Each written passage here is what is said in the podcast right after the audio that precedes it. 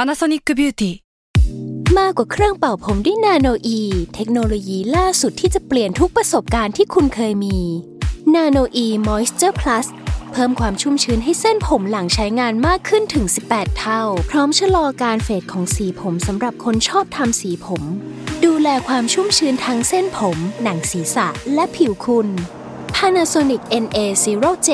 มีเทคโนโลยีนาโนอีที่ care only you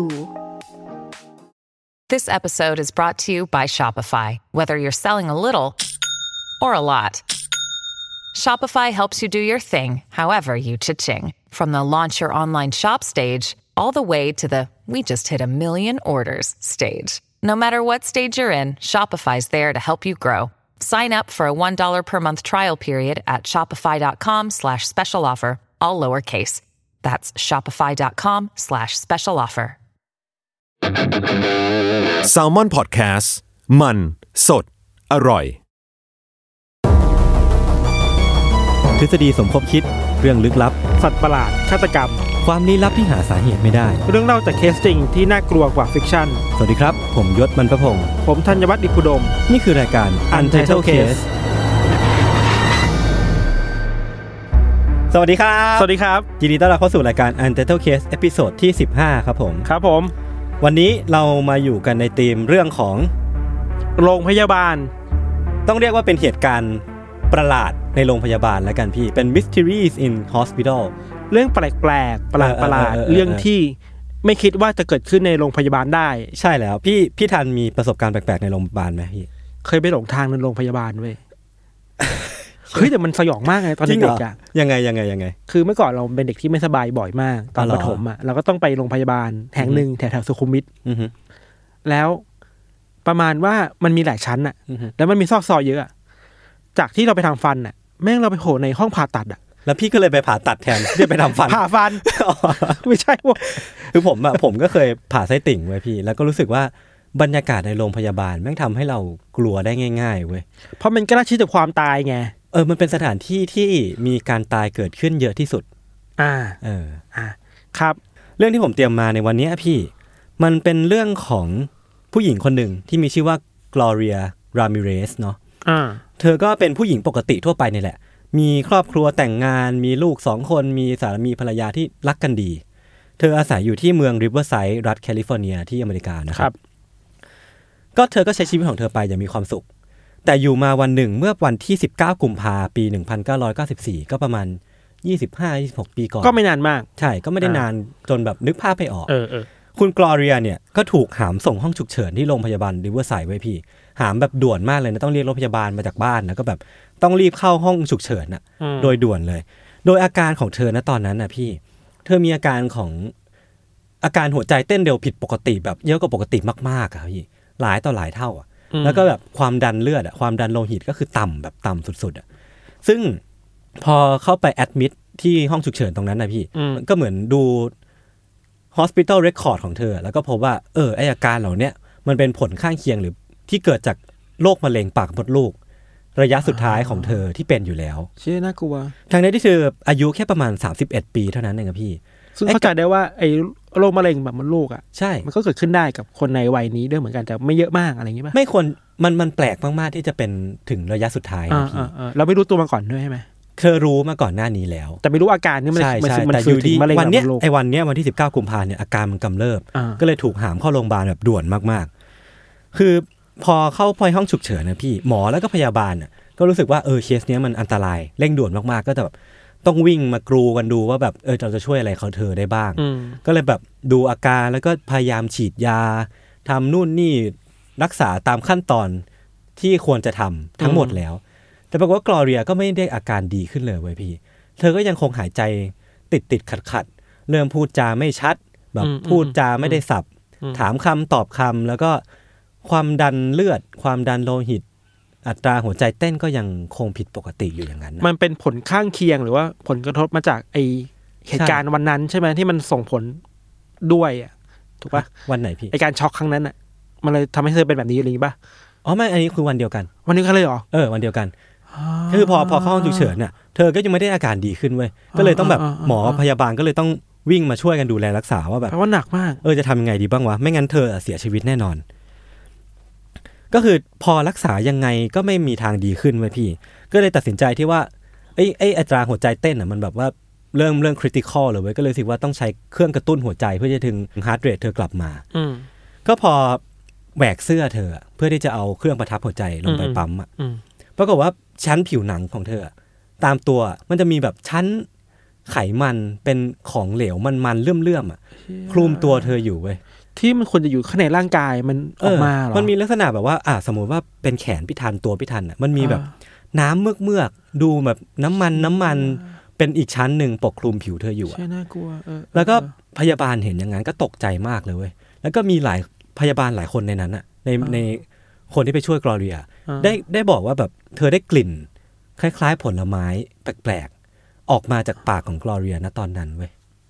โหมันหลายเลเยอร์มากเลยนะ เออ มันคืออาการแบบหลายเลเยอร์อะ ใช่ ก็คือ น่ากลัว เอ่อพยาบาลก็เก็บความสงสัยนี้ไว้ เออ แล้วก็พยายามรักษากลอเรียต่อ ปรากฏว่าพอการรักษาไม่คืบหน้าไว้ยพี่ ก็เลยจำเป็นที่หาวิธียังไงก็ได้ที่จะมารักษาเธอต่อ ก็เลยต้องรู้สึกว่าหมอต้องเจาะเลือดเว้ย พอพยาบาลคนหนึ่ง เอาเข็มเข้าไปเพื่อที่จะเจาะเลือดจากแขนของเธอ ปรากฏว่าพอจิ้มเข้าไปแล้วดึงออกมา เลือดที่ออกมามันมีกลิ่นแอมโมเนียอยู่เว้ย เป็นกลิ่นแอมโมเนียที่แรงมากแบบแรงแบบเตะจมูกอะคือพยาบาลก็สงสัยเว้ยว่าแบบ เอ้ยทำไมคนเรา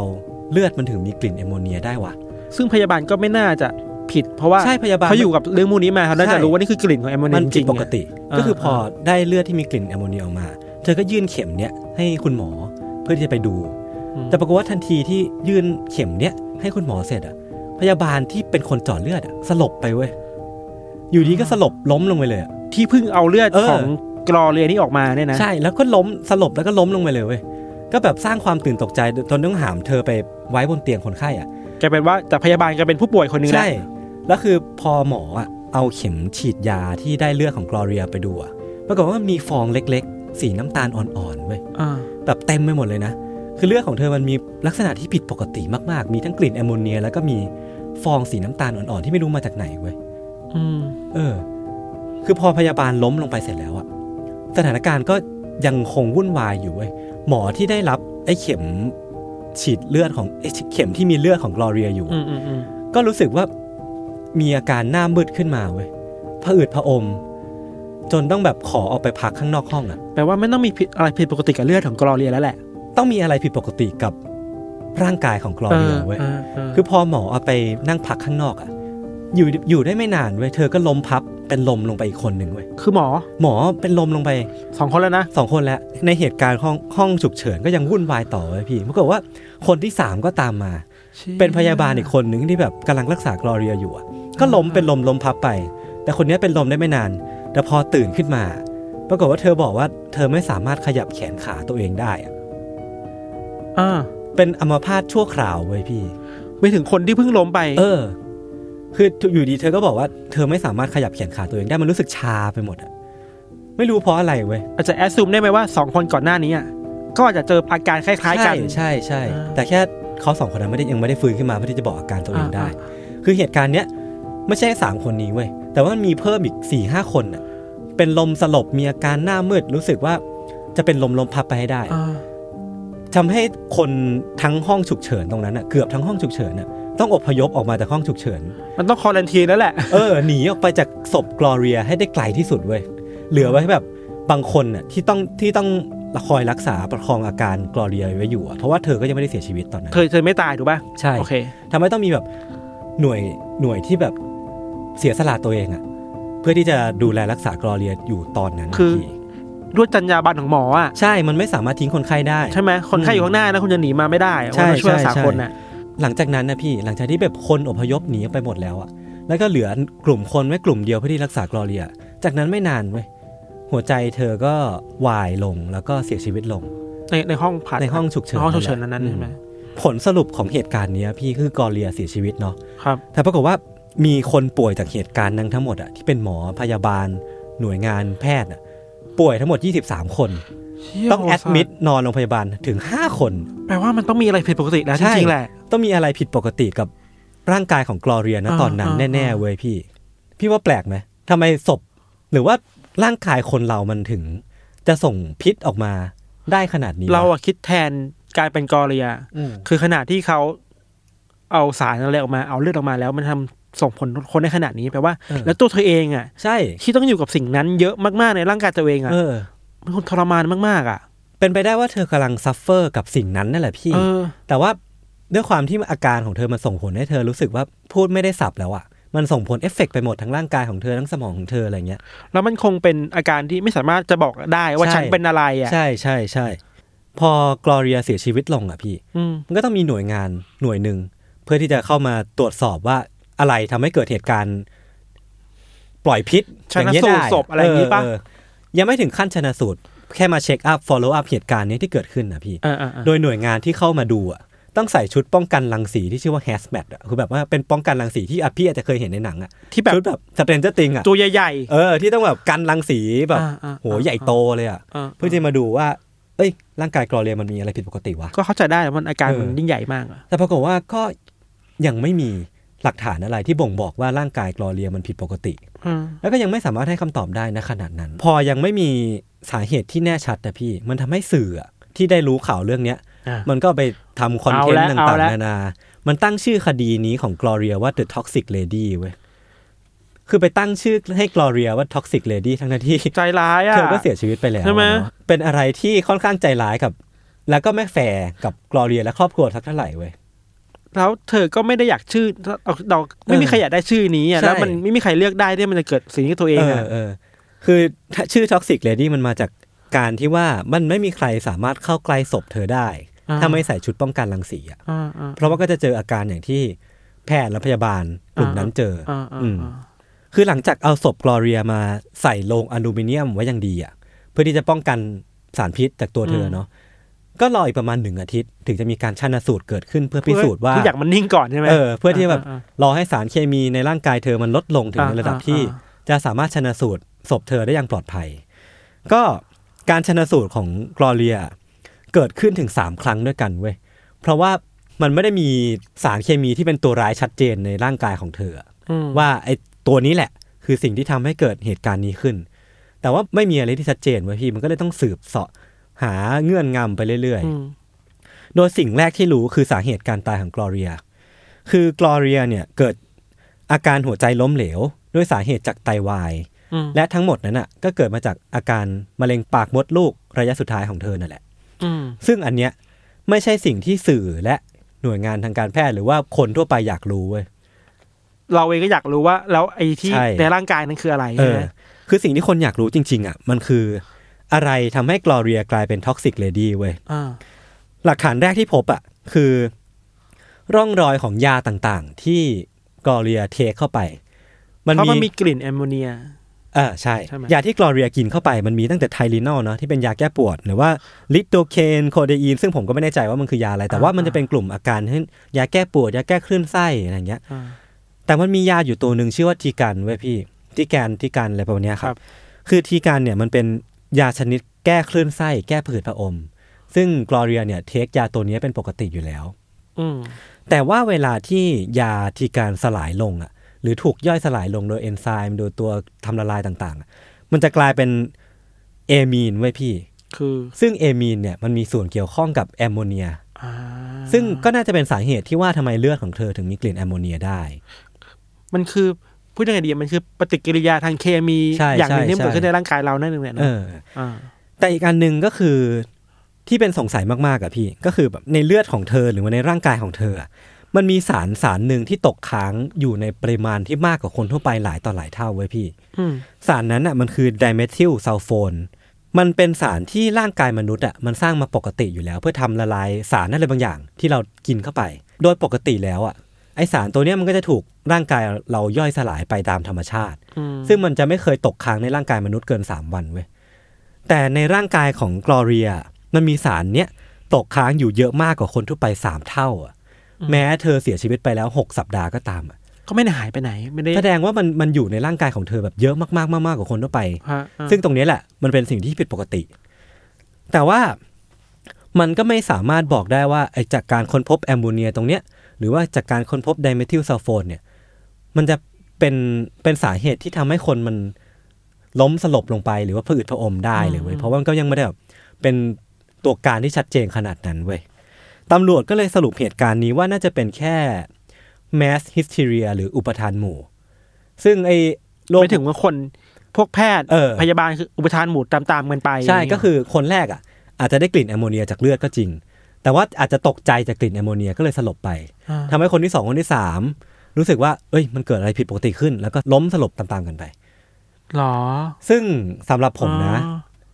ไม่ได้รู้สึกว่ามันคอนวินซิ่งเว้ยไม่รู้สึกว่า ใช่ไหม แมสซิเทียไม่น่าใช่ตัวการหรือว่า เหมือนแบบว่า อันนี้ไม่ได้ว่าเขานะ เออ แบบคิดอะไรไม่ออกอ่ะก็โทษแมทที่เสียไปก่อนนะ ใช่คือไออาการแมสซิเทียพี่อุปทานหมู่มันมักจะเป็นตัวร้ายเสมอเว้ยว่าแบบ ถ้าเราหาสาเหตุจากเหตุการณ์อะไรที่มันแปลกๆไม่ได้อะตำรวจก็จะสรุปว่าเป็นแมสซิสเรียไว้ก่อนเว้ย อืม เออ ซึ่งเนี่ยมันก็ไม่ได้ make sense ขนาดนั้นเว้ยพี่ เพราะมันยังมีเรื่องที่ตอบไม่ได้เยอะแยะมากมาย มันก็จะมีคนหนึ่งที่ชื่อว่าแพทแกรนต์เป็นเจ้าหน้าที่คนหนึ่งอะ่ะ ก็รู้สึกว่าคดีเนี้ยมันมีอะไรลึกลับกว่าที่คิด ก็เลยไปค้นเอาไฟล์ของคุณกลอเรียที่แบบร e คอร์ดไว้ในสถานีตำรวจอะ่ะ มาพลิกดูอีกทีหนึ่งว่า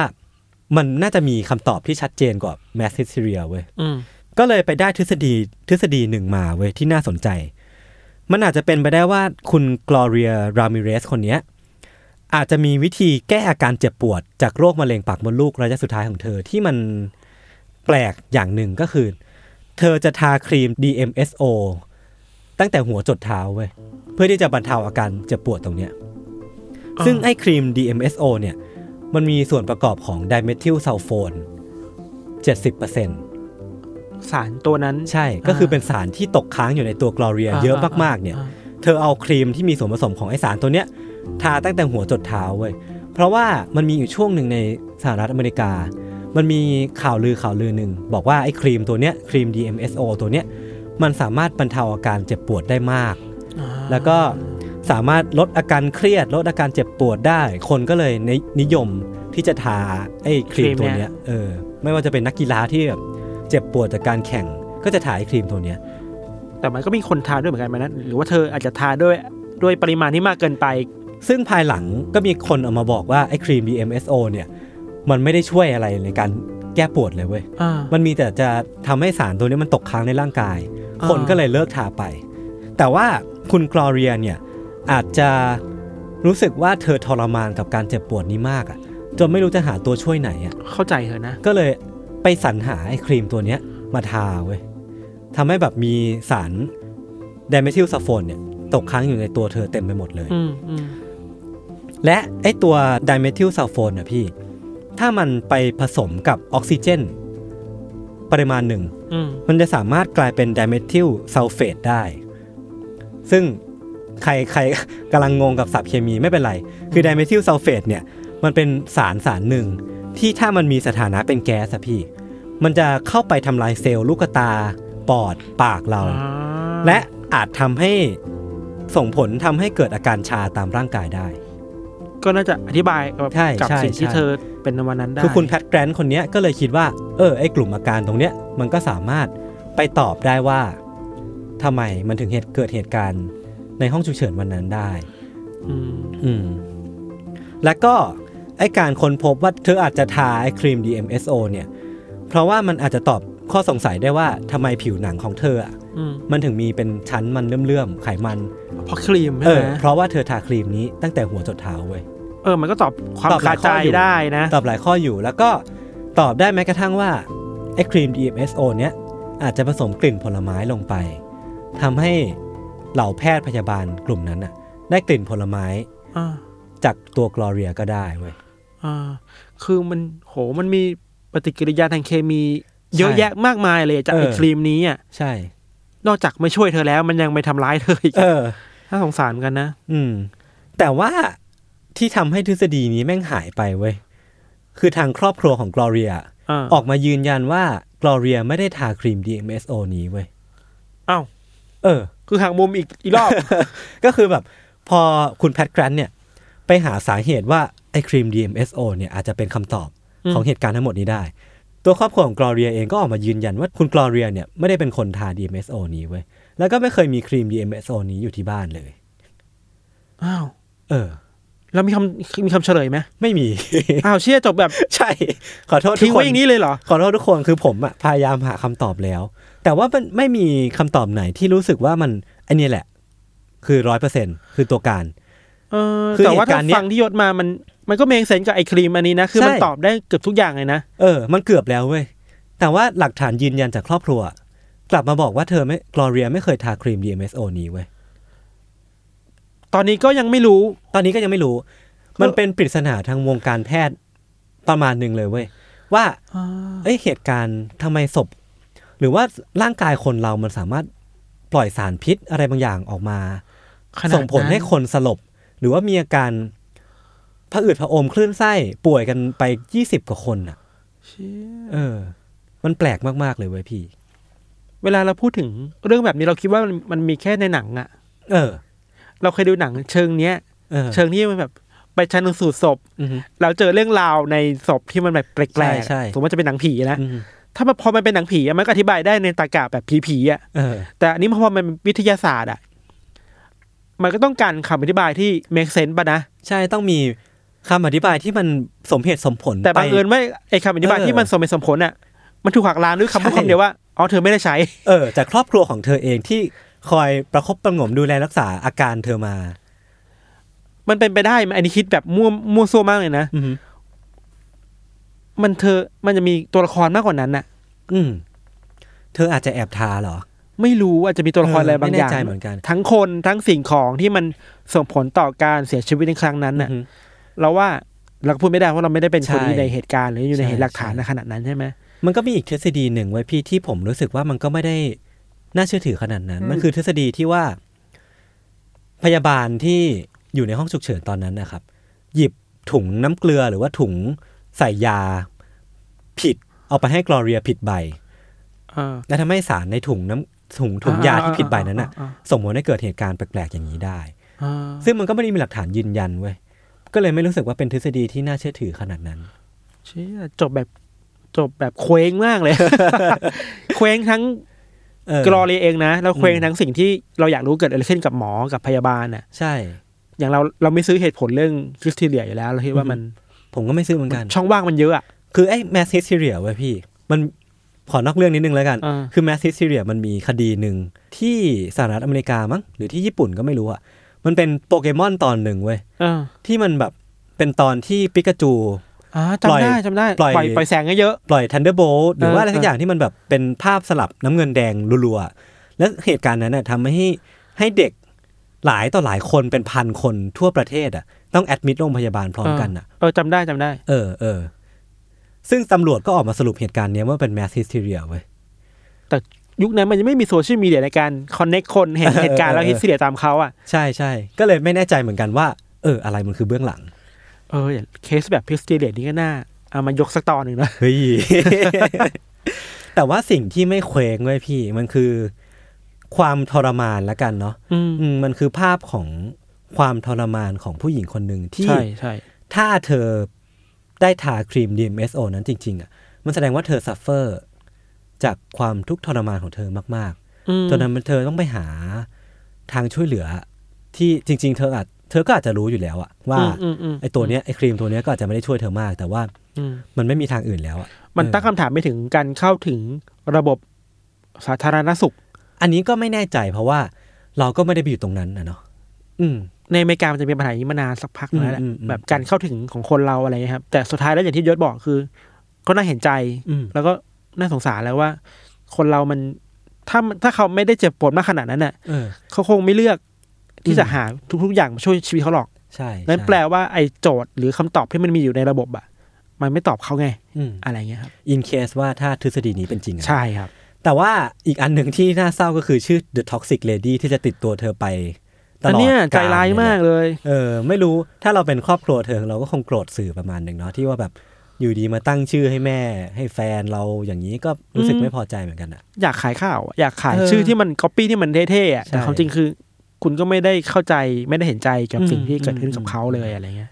เรื่อง ครับ ที่ผมเอามาเล่าวันนี้ก็มีประมาณนี้ครับ ก็ไปรอติดตามต่อในเบรกหน้าว่าพี่ธันจะเอาเรื่องอะไรมาเล่า ครับ ผ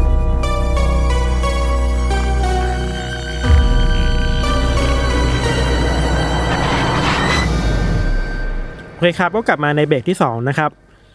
เราก็ยังอยู่ในเรื่องของโรงพยาบาลอยู่เนาะ ใช่ เรื่องของยศอะมันเกี่ยวกับการชันสูตรศพ อือฮึ เกี่ยวกับการดูแลคนไข้ ของเรามันก็เกี่ยวกับคนไข้เหมือนกันแหละ อือฮึ แต่ว่าตอนจบมันจะไม่เหมือนกันเท่าไหร่ อ่า ประมาณนี้คือเรื่องของเรามันเกิดขึ้นในอเมริกาเหมือนกันนะครับ ครับ มันเกิดขึ้นในช่วงประมาณต้นต้นศตวรรษที่สิบเก้า อ่า หนึ่งเก้าศูนย์ศูนย์เป็นต้นไปแถวๆนั้นอะไรเงี้ย ก็ค่อนข้างที่จะนานหน่อยเนี่ย เราอาจจะต้องเล่าบริบทของสังคมอเมริกาพอสมควรนะครับ ครับ คือว่าในช่วงต้นศตวรรษนั้นน่ะ ต้องเข้าใจกันก่อนนะว่า สังคมเราอ่ะมันยังไม่ได้เปิดรับคนที่เป็นโรค mental illness อ่าอ่าอ่า หรือคนที่มีปัญหาด้านสมอง เออ ยังไม่ได้ยอมรับเหมือนในยุคเราอ่ะ ยังไม่ได้มีวิทยาการหรือว่า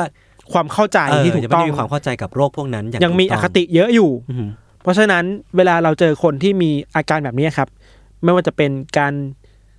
มีพฤติกรรมแปลกๆ มีพฤติกรรมที่เกิดขึ้นจากการที่บกพร่องทางสมองอ่ะ ครับ คนก็จะแอนตี้ซะเยอะ อือฮึ แล้ววิธีการทำของคนสมัยนั้นคือว่า ก็แยกแยกออกกันจากกันอ่ะ แยกคนเหล่านี้ไปอยู่ที่อื่น อ่าอ่าอ่าอ่า ออกจากคนทั่วไปอะไรเงี้ย อ่าฮะ ไม่ได้คิดว่าอยู่ร่วมกันได้ เป็นโรง ทรีด้วยกันได้ พยาบาลบ้า อืม ใช่ไหม ประมาณนั้น พอไม่มีปัญหาแบบนี้เยอะๆครับ มันก็มีในรัฐหนึ่งนะ มันคือที่เพนซิลเวเนีย ครับ ไอทางการของเขาครับ ก็เลยจัดตั้งโรงพยาบาลขึ้นมาที่หนึ่งเว้ยชื่อว่าเพนเ u ิร์ส อ่า ในตอนแรกอ่ะมันตั้งชื่อว่าเพนเ u ิร์สสเตทสคูลแอนด์ฮอสพิทอล อือฮึ คือมีทั้งสคูลและฮอสพิทอลอยู่ในที่เดียวกัน อ่าฮะ รวมๆมันเรียกเป็นอาไซลัมได้อ่ะ เออเป็นแอสไซลัม เออมันเป็นสถานที่บำบัดอะไรบางอย่างอะไรเงี้ย เป้าหมายในตอนแรกของไอที่แห่งนี้ครับยศมันตั้งมาเพื่อดูแลรักษาคนที่เป็นอาการผิดปกติทางสมองเป็นหลักอะ ครับ รวมถึงคนที่มีปัญหาเรื่องพัฒนาการทางทางด้านร่างกายอ่ะ อือฮึ คือแบบร่างกายผิดปกติ สมองผิดปกติจะมาส่งมาดูแลที่นี่อะไรเงี้ย อ่าฮะ อย่างที่เราบอกไปว่ามันแยกกันเนาะโซนหนึ่งมันคือโซนที่เอาไว้สำหรับดูแลรักษาคน อีกโซนหนึ่งเป็นโซนที่เอาไว้สำหรับการศึกษาการเรียนรู้อะไรบางอย่างอะไรเงี้ย แต่ทั้งสองที่เนี่ย อยู่ด้วยกัน อยู่ในพื้นที่เดียวกันเนาะ ใช่อยู่ในสถานที่เดียวกันอ่ะ เออ มันคล้ายๆกับ เวลาเราพูดถึงอาไซลัมอ่ะมันคือโรงพยาบาล แล้วมันมีอาคารอีกมากมายเต็มไปหมดเลยอะ อ่า ลายล้อมมันนะครับ คือแบ่งเป็นอาคารอาคารไปเนาะ เยอะมากใช่ ครับ เซตติ้งของไอสถานที่แห่งเนี้ยโรงพยาบาลแห่งเนี้ยมันคือว่าถ้าเราเอาที่รักษาเป็นตรงกลางอะ อืม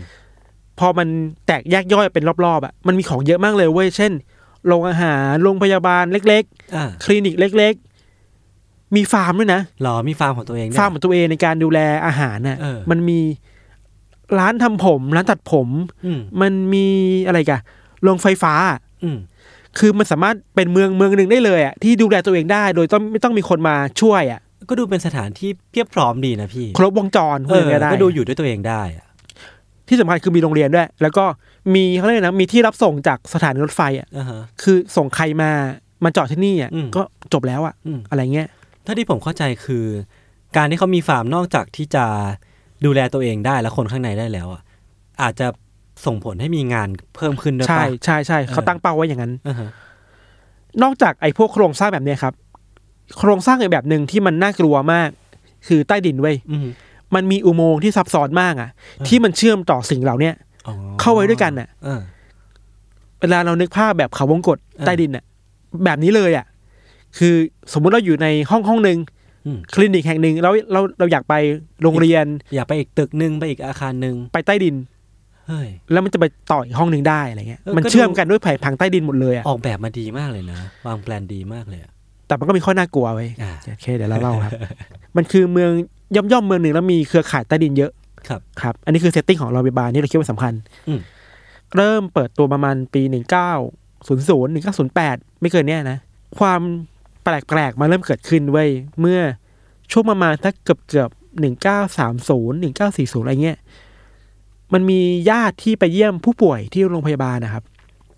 เขาก็เริ่มสังเกตว่าญาติเขาอ่ะ มันมีรอยฟกช้ เออ ำมันมีรอยแผลเกิดขึ้นตามร่างกาย เออ จากที่เป็นแผลเล็กๆอ่ะกลายเป็นแผลใหญ่ขึ้นกลายเป็นรอยช้ำที่ม่วงขึ้นดำขึ้นดูแบบผ่านอะไรมาไม่รู้อ่ะ เออ เขาก็กังวลแล้วว่าเอ๊ะมันเกิดอะไรขึ้นนะ ติดต่อไปที่โรงพยาบาลก็ไม่ได้คำตอบที่น่าพอใจ เหมือนแบบไม่รู้ไม่เห็นน่ะ ก็ ทำ เฉยฉายไป เฉยฉายไป เออทำเป็นไม่มีอะไรเกิดขึ้น สุดท้ายแล้วก็ต้องไปบอกนักข่าวเว้ยเขา อือหือ เอานักข่าวเป็นดีพึ่งอะว่า เอ้ยไปช่วยดูให้หน่อยเถอะว่ามันเกิดอะไรขึ้น ครับ เราเป็นห่วงญาติเราอะไรเงี้ยนักข่าวก็พยายามขุดคุยข้อมูลอ่ะ สุดท้ายแล้วอ่ะเขาได้รับอนุญาตให้ไปทำข่าวในโรงพยาบาลนั้นเว้ย เออ ไม่ใช่แค่ทำข่าวทำสารคดีเลยอ่ะ อ่าฮะ คือแบบไปตีแผ่เลยว่ามันเกิดอะไรขึ้นในที่อย่างนี้อะ เออเออ เราแม่งกลับเป็นเรื่องที่น่ากลัวมากๆครับ มันยังมีคลิปนี้อยู่ใน YouTube ทุกวันนี้เลยนะ อืม สารคดีอันนั้นมันฉายในช่อง NBC 10 นะครับ ครับ ชื่อของสารคดีคือ Suffer the Little Children เออ คือ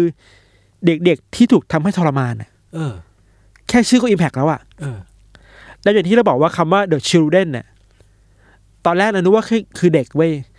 แต่ว่าคนทำสารคดีไปคนพบว่า ไอโรงพยาบาลแห่งเนี้ย หมออะแพทย์อะมันเรียกทุกคนอะว่า the children เว้ย เหี้ยขออนุญาตพูดคำว่าเชีย ทำไมมันถึงเรียกคน ไม่รู้มันเรียกโค้ดลับอะ มันเริ่มมีความเป็นเคาท์อะไรบางอย่าง ใช่ไหม เออ ไม่ว่าคนป่วยจะอายุห้าสิบหกสิบหรือว่าสามสิบอะทุกคนถูกเรียกว่าเดอะชิลเ e นหมดเลยอะ เออเออหลอนแล้วหลอนแล้ว เราคิดว่ามันคือเส้นของการพยายามจะควบคุมบงการคน เออมันมีความแบบเซนส์ของแบบว่า ต้องการกดให้ทุกคนแมันเป็นแค่เด็กเว้ย ใช่ เพื่อจะทำให้ทุกคนอยู่ในอานัตอยู่ในบงการของเรา อืม นอกจากนั้นนะ นักข่าวไปพบว่ามีคนจำนวนมากเลยที่อยู่ในโรงโรงพยาบาลนั้นอะไม่ได้เป็นคนป่วยอะ อ้าวอ้าวแล้วอยู่ทำไมอ่ะ ถูกส่งมาด้วยเหตุผลที่ว่าเขาสามารถเข้าสังคมได้อะ เออ หรือแค่บาดเจ็บทางร่างกายพิการอะ เออเออ เขาถูกส่งมาที่อาสาลัมแห่งนี้แล้วอะ เออฮะ แปลว่าในที่อย่างเนี้ยมันมีทั้งคนที่ไม่ป่วย คนที่ป่วยน้อยป่วยมาก เออ คนที่ไม่ผิดปกติเลย แค่เป็นอันดพาลน่ะ ก็ถูกส่งมาอยู่ที่นี่ ใช่ ทั้งหมด ใช่ แล้ แล้ว วเขาจะรู้ตัวไหมว่าพี่ว่าเขาเป็นคนปกติอ่ะ มีเคสหนึ่งคือ เป็นคนหนึ่งที่เป็นคนแก่ที่ความจำเสื่อมแล้วอะครับ เออฮะ คือเขาเองก็เข้าใจว่าโมโหและหงุนหงิดแหละคืออ ม ถูกลูกที่บ้านน่ะ ส่งตัวมาบ้านพักที่นี่อ่ะ โอ้โห เราคิดดูสิว่า ต้องมาเจอกับสภาพแวดล้อมที่มีอันดพาลมีคนป่วยที่แบบเป็นโรคที่เขาไม่เคยเข้าใจได้อ่ะ เออฮะ มันแย่นะเว้ย เออ คือเอาคนมารวมกันโดยที่ไม่ได้มีการแบ่งเกณฑ์อะไรที่ชัดเจนอะไรอย่างเงี้ยครับ อือฮึ อย่างที่เราบอกไปว่า ในตอนแรกอ่ะมันมีการแบ่งโซนชัดเจนเนาะ ห้องเรียน โรงพยาบาล โรงพยาบาลที่บำบัด แต่ไปไปมามาทุกอย่างแม่งเละเทะหมดเลยอ่ะ เออ ทุกคนอยู่ร่วมกันในห้องเดียวกันน่ะ อือฮึ ห้องเรียนเนี่ยกลายเป็นห้องขังคนป่วยอะ เออ เริ่มมั่วแล้วอะ มั่วไปหมดแล้วอ่ะ เออ มีทั้งคนที่ป่วยน้อย และต้องมาอยู่คนคนที่ป่วยมาก อือฮึ คนที่สติปัญญาปกติกับคนที่มีปัญหาด้านสมอง อือฮึ ต้องมาอยู่ด้วยกันน่ะ มันทำให้อาการทุกคนมันหนักขึ้นไปอีกอ่ะ อืม คนที่ป่วยน้อยก็อาจจะกลายเป็นคนที่ป่วยมากได้อ่ะ น่ากลัวคือว่าคนที่ไม่ป่วยเลยอะยศ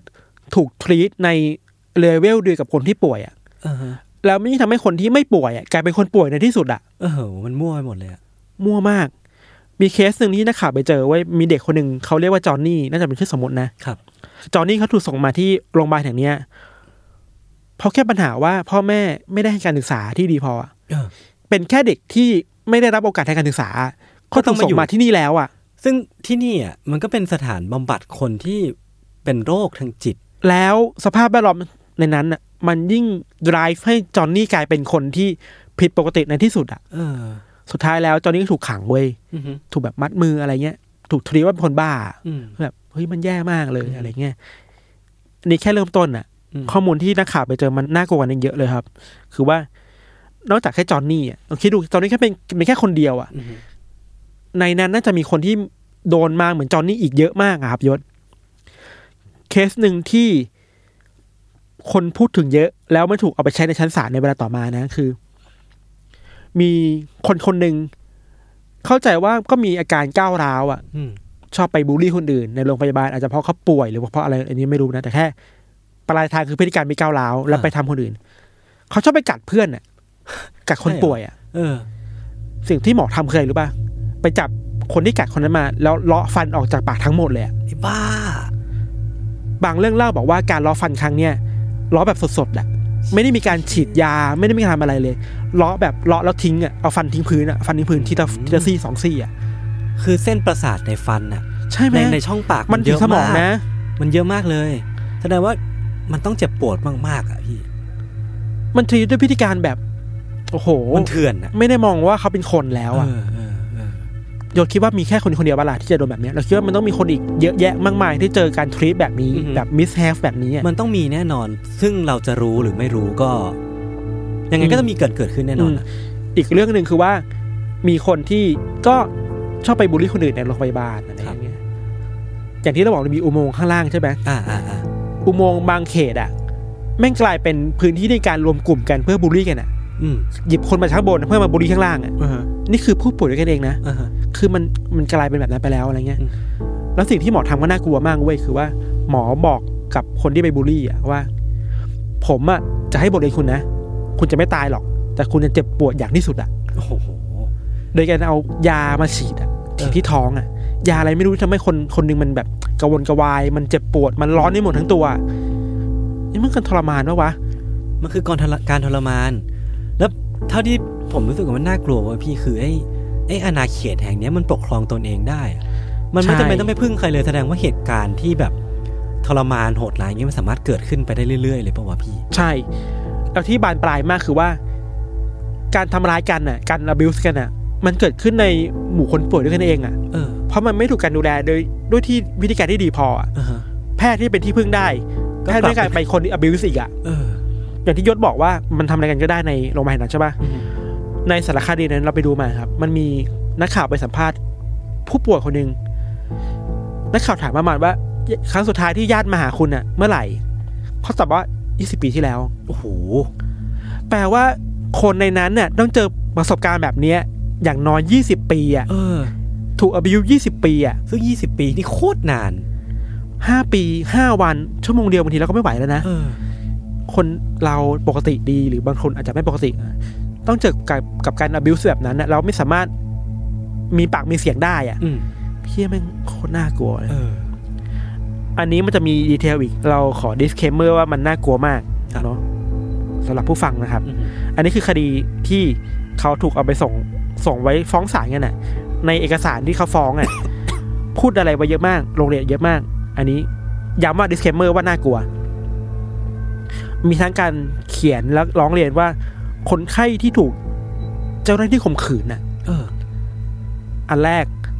อีกอันหนึ่งคือ คนไข้ถูกเจ้าหน้าที่ตีด้วยอาวุธอ่ะ อ่าฮะ หรือบางทีเอากุญแจอะมาทิ่มร่างกายเพื่อทรมานเขาอ่ะ มัน มันจะทำอะไรก็ได้แล้วอะมันไม่มีจรรยาบรรณใดๆต่อไปแล้วอะ อีกคดีหนึ่งคือว่าคนไข้ที่น่าจะมีอาการผิดปกติทางด้านการเคลื่อนไหวอะเคลื่อนไหวช้าหรือบอบบางอะไรเงี้ยเขาถูกสตาฟคนหนึ่งอ่ะอุ้มขึ้นอ่ะ อืม แล้วก็โยนจากมุมห้องหนึ่งไปอยู่อีกมุมมุมห้องหนึ่งอ่ะ โอ้โห เพื่อลงโทษอ่ะ เพียงพอแค่ว่าเขาเดินไม่เหมือนคนปกติ อาจจะพูดอะไรขัดใจหรือว่าทำอะไรขัดใจอ่ะ เออ แต่มันก็ไม่มีสิทธิ์ที่จะทำเขาแบบนั้น ไม่ ปะ มี วะ สิทธิ์แน่นอน หรือว่าอีกคนหนึ่งก็ถูกสตาฟเอาเข็มขัดถอดออกมาแล้วฟาดทุ ทุก กวันทุกวันทุกวัน ไม่ เพื่อล ต่าง ง อะไร โทษ กับ เขา แบ อะ บ พวกทาสเลยอะ ใช่ไหม มันมีตำนานหรือเรื่องเล่านะครับว่าเขาเล่าว่า ในนั้นนะมีคำพูดติดปากอยู่สามเรื่องเว้ยย้ำว่าเป็นเรื่องเล่านะอาจจะเป็นจริงจริงไม่รู้นะคำแรกคือ don't touch me อย่าจับฉัน อืม คำที่สองคือ don't hurt me อืม อย่าทำร้ายฉันคำที่สามคือ don't rape me โโห อย่าข่มขืนฉันน่ะสามคำเนี้ย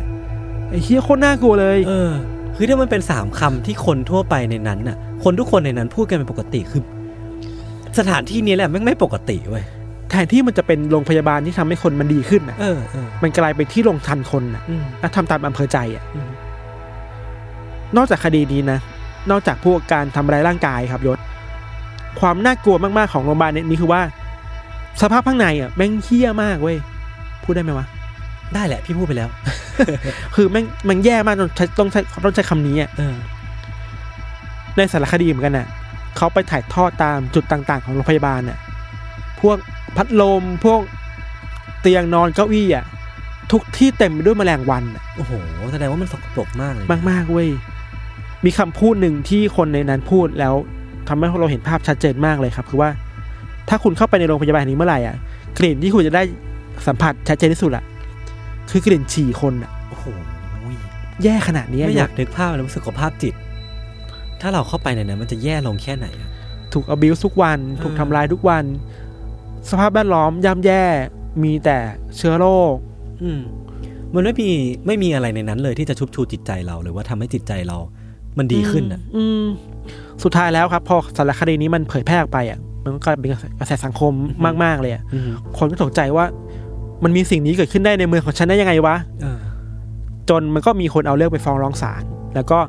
สุดท้ายแล้วศาลก็มีคำสั่งต้องปิดกิจการของไอเพนเทอร์สเนี่ยในปี 1987 โอ้โห ตั้งแต่ต้นต้นคอสอก ลมๆอ่ะ 80 ปีอ่ะ คนถูกอบิวไม่ต่ำกว่า 50 ปีอะไปยังต่ อ่ะพี่ทานบอกว่ามันเป็นต้นต้นหนึ่งเก้าศูนย์ศูนย์เนาะต้นต้นนั้นอ่ะ ผมก็นึกว่าเหตุการณ์นี้มันจะอยู่ไม่นานขนาดนี้เว้ย ำถ้า exactly ตัวเลขเลยคือว่าเปิด 1908 ปิด เออ 1987 คือมัน อ่ะ นานมากนะ มันคือชีวิตคนคน ช่วงชีวิตหนึ่งหนึ่ง ใช่ หนึ่งชีวิตคนอ่ะ มันเป็นไปได้ว่าอาจจะมีเด็กที่เกิดข้างในนั้น และเสีย เป็นไปได้ ชีวิตลงข้างในนั้นก็ได้ ใช่ มีรายงานด้วยว่าบางคนก็ถูกทำร้ายจนตาย มีบางคนถูกทำร้ายจนเสียชีวิตอะไรเงี้ย คือ เออ พวกนี้ว่าถูกนำไปเป็นคดีทางศาลหมดเลย อือฮึ สุดท้ายก็ผิดจริง โคตรนาน มีคนตายจริง อืม มีคนต้องโดนรับโทษแล้วอะไรเงี้ย แล้วพวกเจ้าหน้าที่ในนั้นลงเอยยังไงวะพี่ อันเนี้ยก่อนจะบอกว่าลงเอยยังไงแม่งมีประเด็นอันหนึ่งเว้ยคือว่าจำนวนเจ้าหน้าที่ในนั้นอะส่วนใหญ่แม่งไม่ใช่หมออะ อ้าวเหรอ ไปจ้างคนมาดูแลอะ เออเออ แล้วหมอพวกเนี้ยไม่ได้มีการเทรนนิ่งเลยอะหมายถึงว่าหมอที่อยู่แล้วครับ อือหือ ไม่ได้เทรนนิ่งคนที่ให้มาดูแลคนไข้เลยอะสุดท้ายแล้วคุณจะทรีตได้ไงคนไข้ก็ได้อะ อืม มันเลยกลายเป็นปัญหาแบบนี้ไง อืม กลายอบิวแบบนี้ไง เออ เพราะว่ามันไม่มีมาตรฐานอะไรเลยมาช่วยดูแลคนอะไรเงี้ย พอมันเป็นแบบนี้แล้วเนอะเราคิดว่า มันก็น่าสงสัยแหละว่า อะไรวะมันทำให้คนคนเราอะ่ะ มันกล้าทำกับคนแบบนี้ได้อะ่ะ อือหือ มันก็เลยมีทฤษฎีอยู่ประมาณสองสามอย่างเนาะ ครับ ข้อแรกเลยคือเรื่องจำนวนประชากรเว้ยมันมีสถิติอันหนึ่งครับ ในช่วงเวลาหนึ่งเนี่ยเขาบอกว่าโรงพยาบาลแห่งเนี้ยมันมี capacity จุผู้ป่วยได้ประมาณหนึ่งพันเก้าร้อยคน แต่ที่มันมีอยู่ในตอนนั้นจริงๆอ่ะคือสองพันแปดเว้ย โอ้โหเกินมาหลายเท่า เกินมาเกือบพันอ่ะ อืม จุได้พันเก้ามีสองพันแปด อืม